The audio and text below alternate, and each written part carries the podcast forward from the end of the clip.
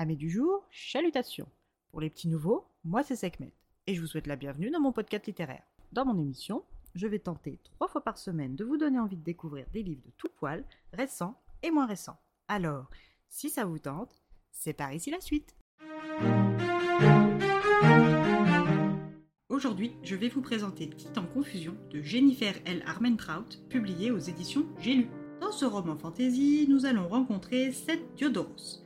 Ce jeune homme d'une vingtaine d'années est un Napoléon, soit le résultat de l'union d'un pur sang appelé aussi hématoïde issu de deux demi-dieux et d'un sang mêlé qui quant à lui est créé grâce au mélange des gènes d'un mortel et d'un pur sang.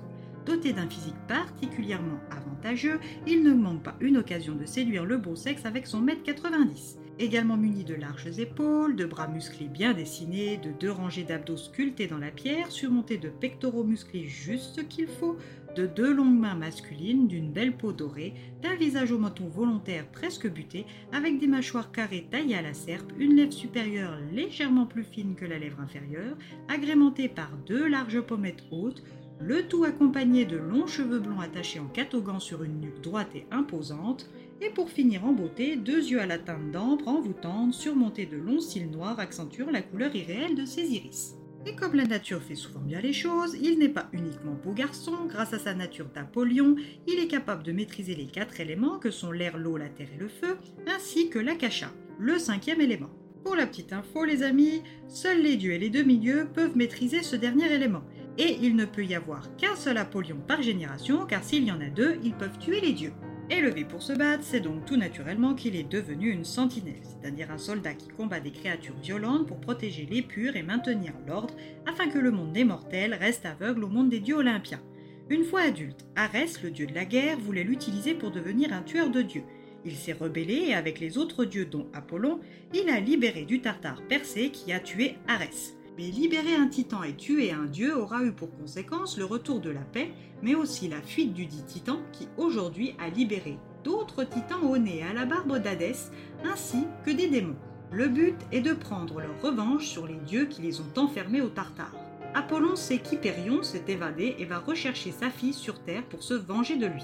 Il mandate donc Seth pour qu'il la retrouve, mais oublie de lui dire qu'elle est une demi-déesse et qu'elle est sa fille.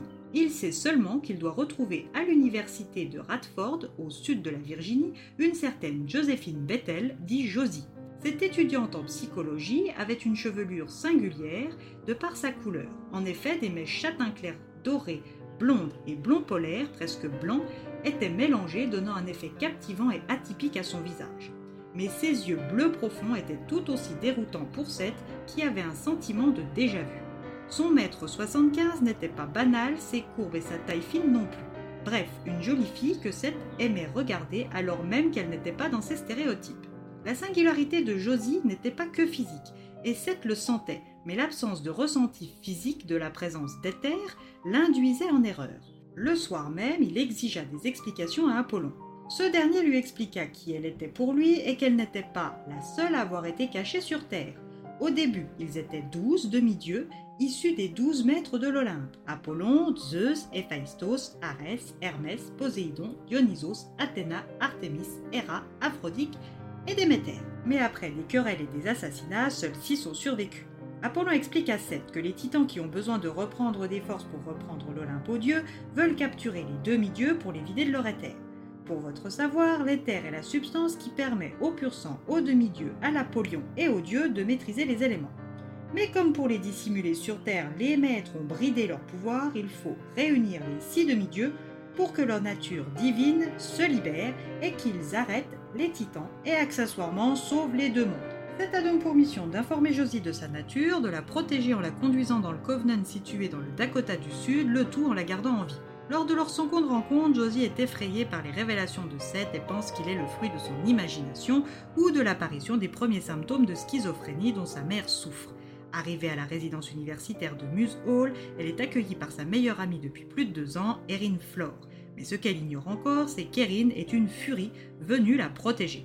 Lorsque cet arrive, c'est Erin qui se charge de lui, révélant sa véritable nature à Josie, puis l'arrivée d'un démon à la solde d'Hyperion arrête tout. Josie est choquée, mais commence à y croire. Seth arrivera-t-il à la convaincre qu'elle est une demi-déesse fille d'Apollon? Pourra-t-il la protéger? Arriveront-ils à ne pas tomber dans les bras l'un de l'autre? Des questions qui trouvent leur réponse dans la lecture uniquement.